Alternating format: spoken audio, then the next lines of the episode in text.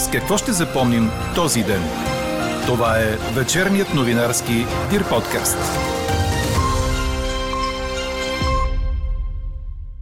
Да не формираме нови дефицити, да наваксаме старите, а децата да стоят спокойни в класните стаи. Какво ще пожелава за себе си и за учениците началният учител Михаела Божанкова на фона на очакване за дървена вакансия? Чуйте в подкаст новините.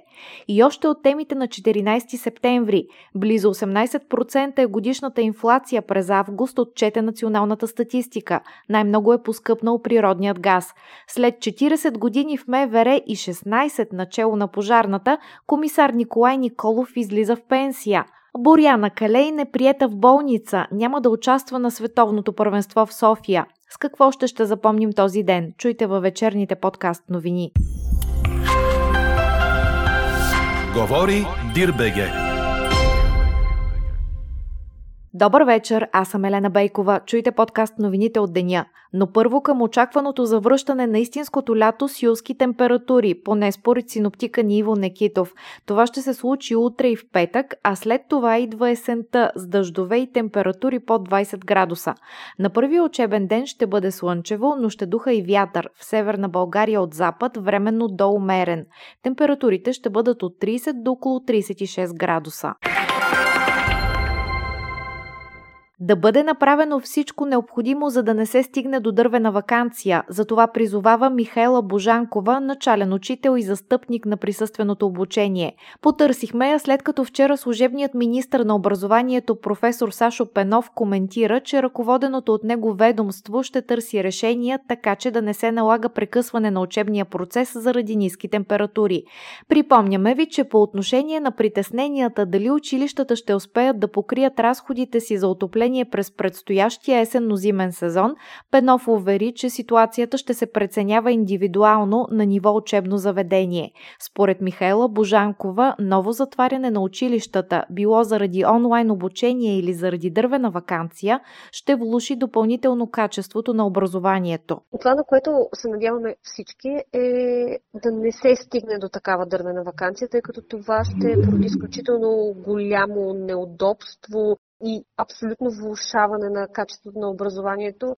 Последните няколко години, в които имахме по стечение на обстоятелствата дистанционно обучение, просто видяха се изключително много проблеми, с, свързани с обучението на децата, особено с най-малките. Една такава дървена вакансия отново би задълбочила тези проблеми. И се надяваме, честно казано, да не се стига до там и просто всичко, което може да се направи, да бъде направено, за да може да бъде гарантиран непрекъснатия обучителен процес в училищата и детските градини. Целият коментар на Михайла Божанкова ще чуете в края на подкаста, заедно с резултата от днешната ни анкета. Дървена вакансия Мислите ли, че ще има такива тази зима?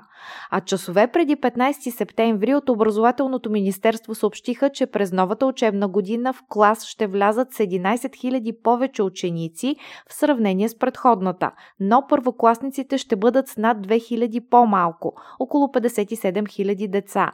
Очаква се утре в класните стаи да влязат и украински деца. Учебната година ще стартира присъствено навсякъде. 46 училища ще открият годината в други сгради, като най-честата причина за това са продължаващи ремонти.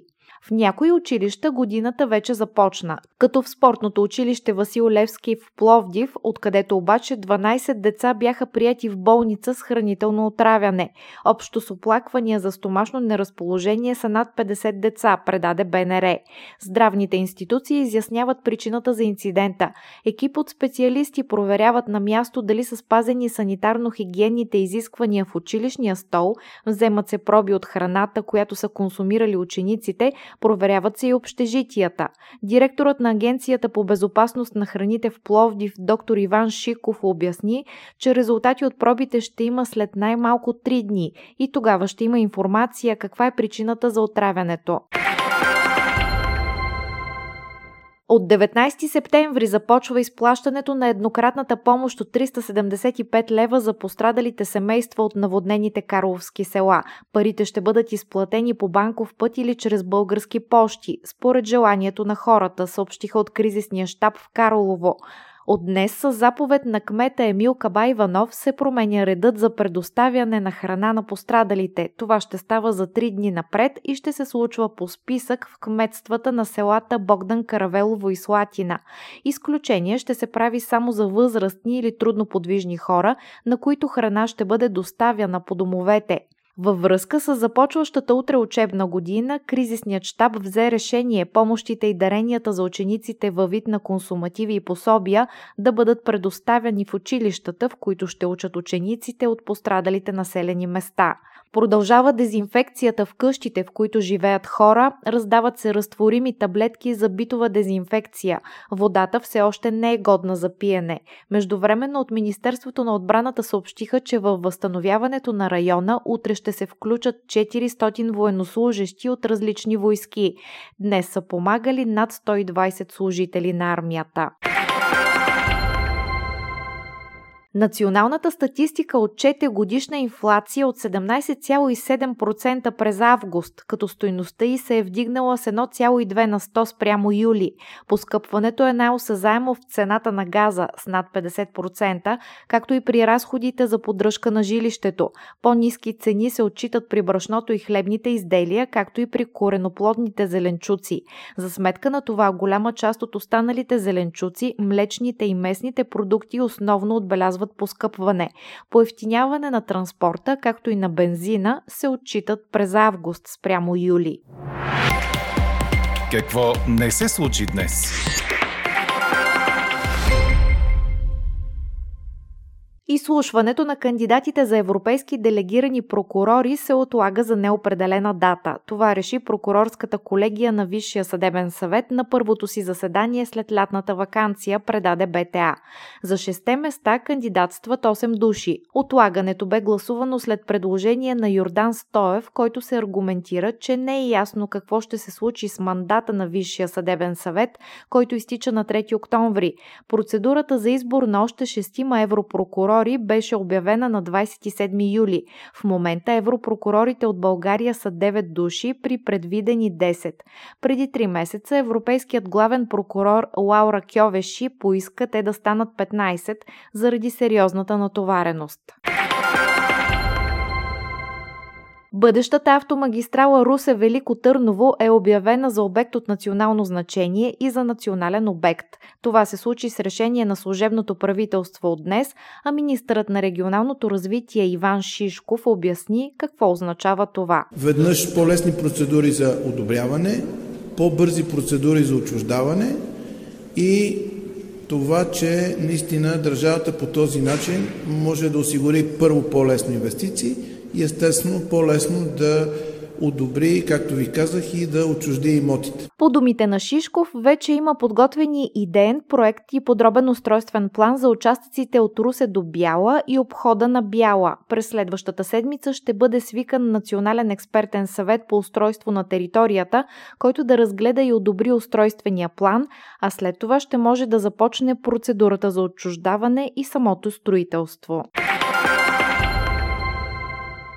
Зърнопроизводители протестираха в 15 от областните градове срещу липсата на защита на българското производство и потребителите във връзка с засиления внос на зърнени и маслодайни култури от Украина. Освен протестите, браншовите организации излязоха с декларация, в която се твърди, че са изправени пред реална заплаха от масови фалити в сектора. Внесените от Украина слънчоглед, пшеница, ечемик и царевица са изкупувани от български преработватели и търговци на непазарни цени, които са далеч под себестойността на българските зърнени и маслодайни продукти. Българските производители не намират възможност за реализация на продукцията си, заяви пред медиите Костадин Костадинов от Националната асоциация на зърнопроизводителите.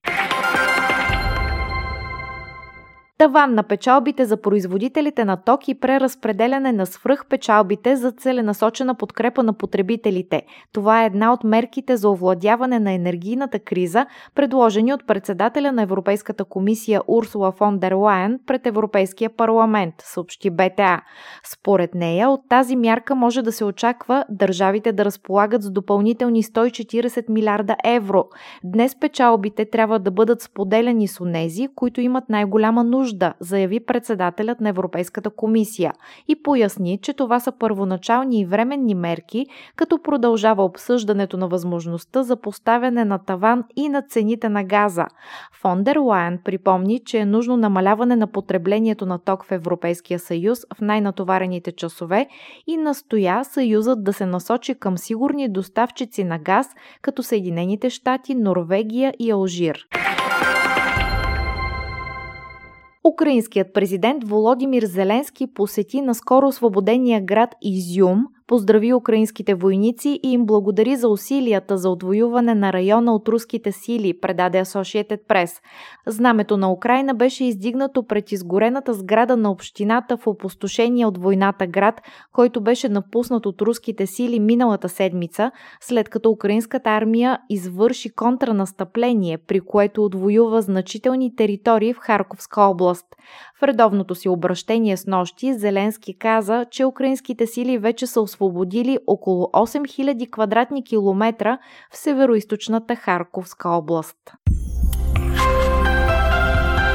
Четете още в Дирбеге! Най-добрата българска гимнастичка Боряна Калейн ще пропусне започващото световно първенство в арена Армеец, предаде Корнер. Калейн се е почувствала зле и е в болница с висока температура, като новината беше съобщена от президента Народната федерация Илияна Раева.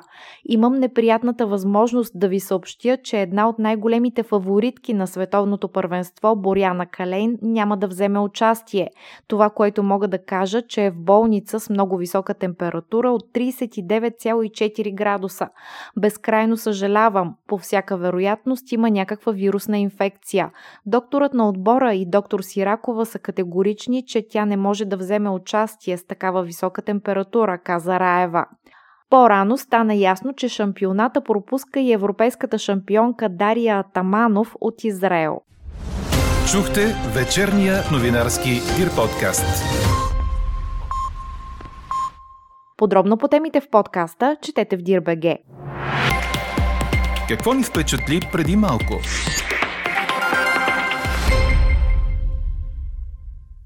Дългогодишният шеф на дирекцията, която управлява пожарните у нас, комисар Николай Николов, се пенсионира и напуска системата на МВР.